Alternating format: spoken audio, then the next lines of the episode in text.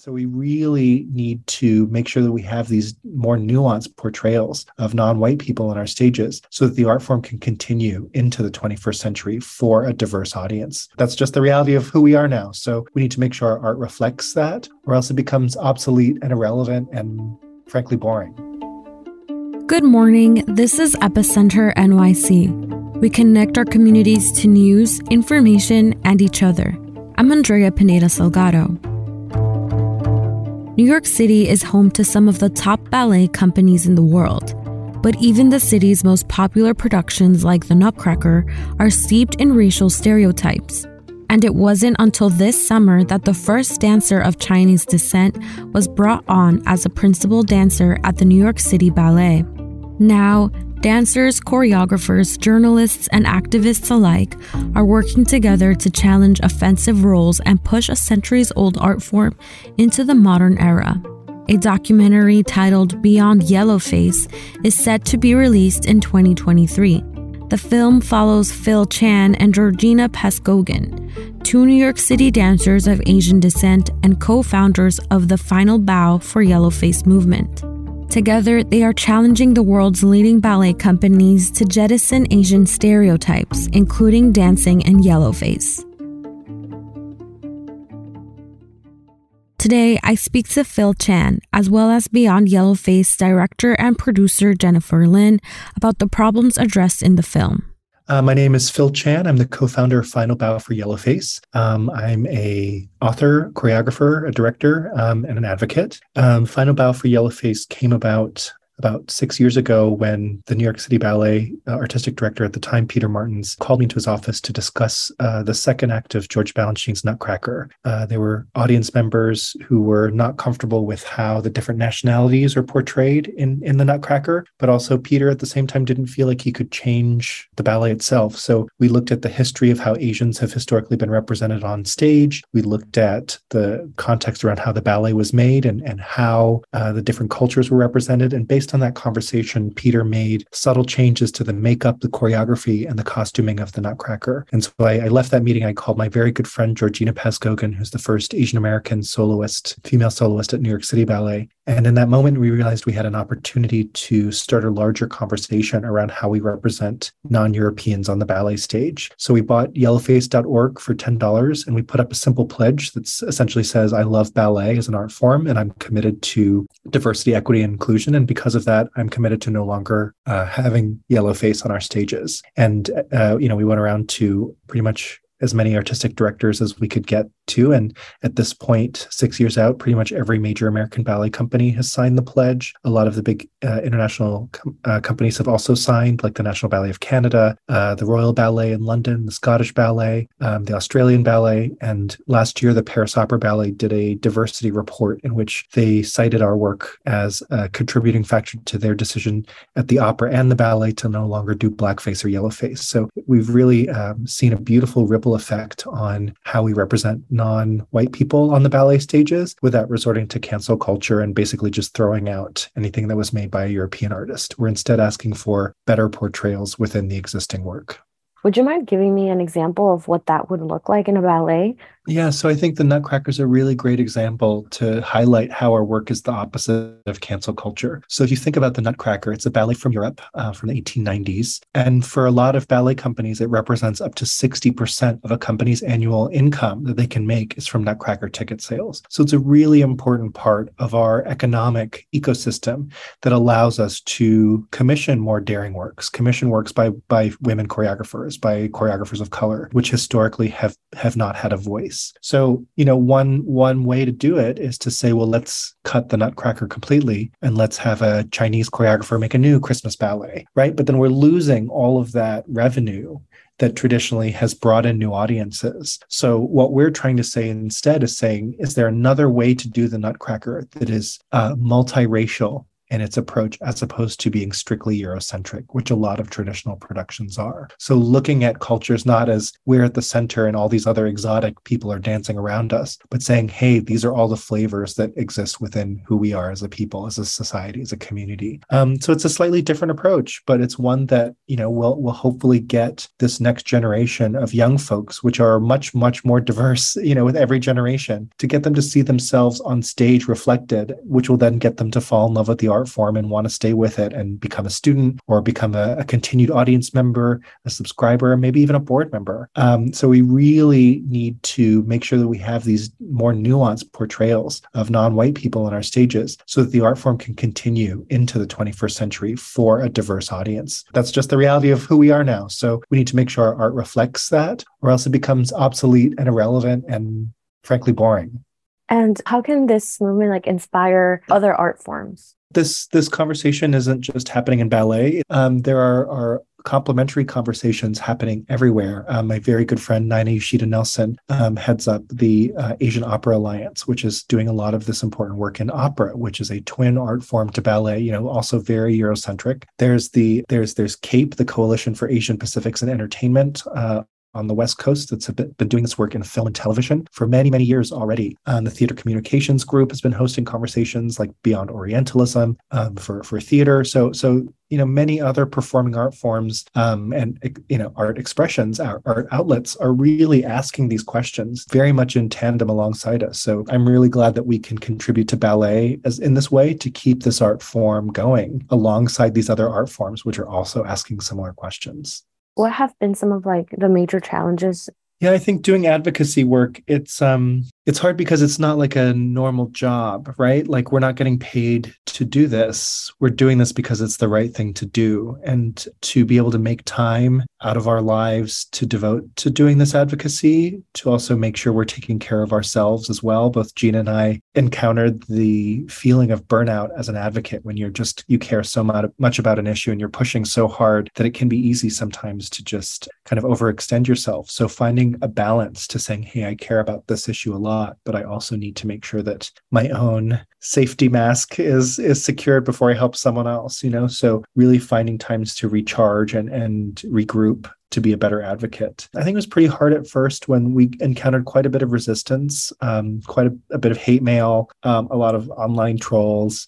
Um, that's subsided you know significantly. Um, we it still does happen from time to time um, especially when like a big story comes out especially internationally people just don't understand sometimes or it's very easy to misunderstand the, this conversation and or it's easier to not have this conversation. Um, so people tend to shut down. So you know that that that was hard at first. And especially i think as an advocate you you can't afford to be thick skinned, right? You know, there's this saying like, oh, just toughen up, you know, you need thick skin. But it's actually being an advocate has taught me that you need quite thin skin. You need to be sensitive. You need to be listening. Um, and it's in that sensitivity and that vulnerability that there's incredible strength. it's it's a challenge, but it's it's worth it when you think about what future generations will reap um, from the wealth that we're we're planting now.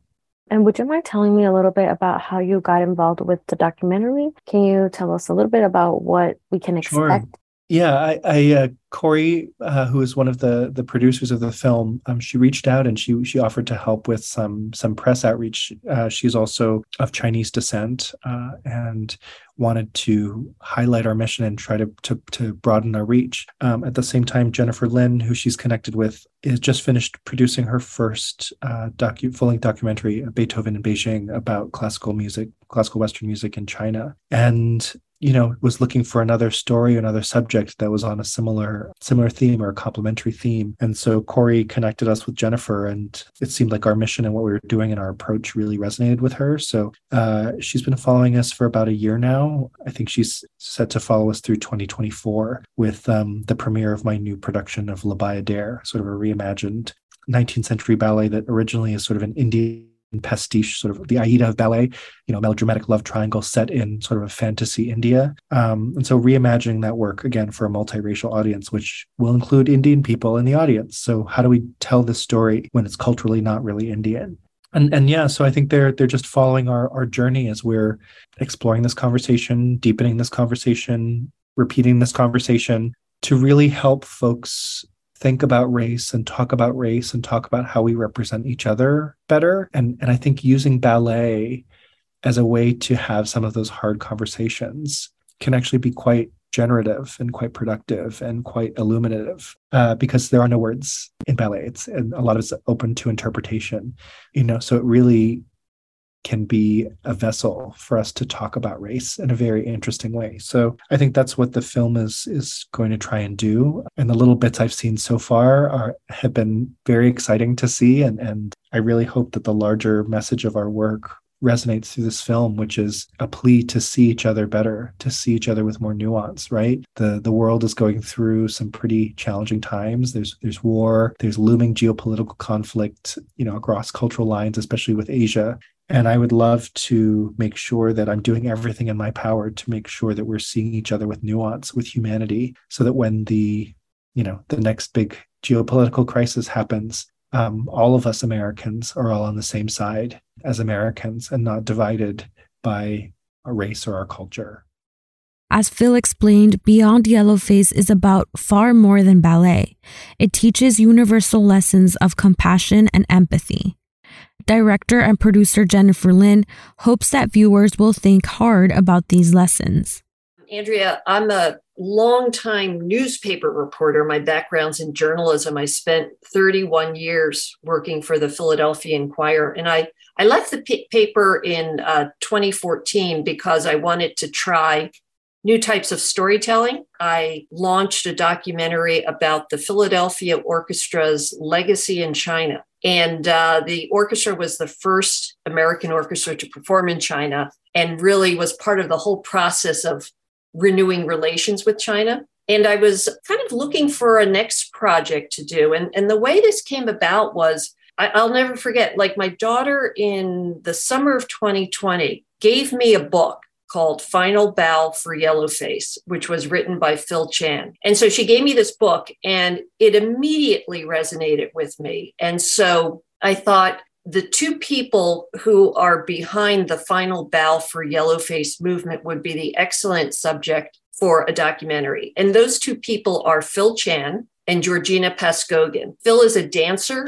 in New York and a choreographer, and Georgina dances, uh, she's a soloist for the New York City Ballet. And the two of them are really shaking up the ballet world. And what they're doing specifically is they're challenging ballet companies and dancers and artistic directors to really kind of banish offensive racial stereotypes from classic ballets. Beloved ballets that we all know, like The Nutcracker. Then there's another one called La, La Bayadere, which is very problematic. And then the other thing that Phil and Gina are doing is they're they're really trying to push the ballet world to be more expansive, to include more dancers and choreographers of color. And, you know, when Phil's book came out, again, it was the summer of 2020. And we all know like that was a summer, you know, of, of great it was a summer of reckoning really i think for the country. And there was there was a lot of violence. There was anti-asian hate crimes that were really spiking. And i just thought it was a, a good time to kind of look at this issue. It's it's the issue of representation in the arts really. Can you explain what yellowface is and why it's so problematic? Yellowface is similar to blackface and it's people in ballet dancers who, you know, apply kind of the exaggerated makeup on their faces. So it's kind of shorthand for like the the depiction of of racial stereotypes. You know, ballet, like opera, is an art form that really sprang from from the imagination of European uh, men back in the 18th, 19th century. And so a lot of the, the classic ballets that we we love really um, have their origins in Europe. And so, you know, at the time, not many Europeans had the opportunity to travel to China or Japan. So, some operas, some ballets are really based on kind of the imaginations of their creators. And some of those depictions are, are really kind of caricatures, cliches at best, kind of offensive stereotypes at worst. So that's what Yellowface is. And, and there, there are some ballet companies that still perform some ballets in yellowface and blackface. And so what, what they have been doing over the past five years is saying, we can do better. I love ballet and I wanted to, to grow as an art form. Uh, but I think for ballet to really expand into the next century, it, it needs to kind of deal with some of these issues. So, partly this just grew out of my love of ballet. And frankly, I'm just really intrigued by Phil and Gina and what they're doing. They're ordinary people who have already kind of been the, the force behind extraordinary change in, in the ballet world. What has been the biggest challenge working on this project so far? you know it's it's really interesting like when i when i talk to to some groups they get the story immediately like if you talk to asian americans they understand what you're talking about but just having other viewers of the film you know kind of understand where we're coming from and I think like one of the knee jerk reactions is, oh, this is cancel culture. It's not. We're, we're not canceling anything, but could you make it better? You know, Phil has has advised a, a ballet company in Scotland, the Scottish National Ballet, which last year revised its Chinese dance. And the artistic director, you know, he said, my dancers just don't want to do the old version you know? So I, I just think it's it's it's a perfect time to kind of be looking at this issue. Anything that has surprised you about working in this film? Um surprised me. There's always surprises when you're making a film and in like turns in the story that you didn't anticipate. You know one of the revelations, I would say, is how it's not just ballet that we're talking about, it's also the opera world. It's also orchestras that are kind of grappling with some of these very same issues. If you'd like to support the creators of Beyond Yellowface, consider making a contribution on their website, beyondyellowface.com. You can also help by simply spreading the word. Make sure to follow Beyond Yellowface on social media. We've linked to their accounts in our show notes.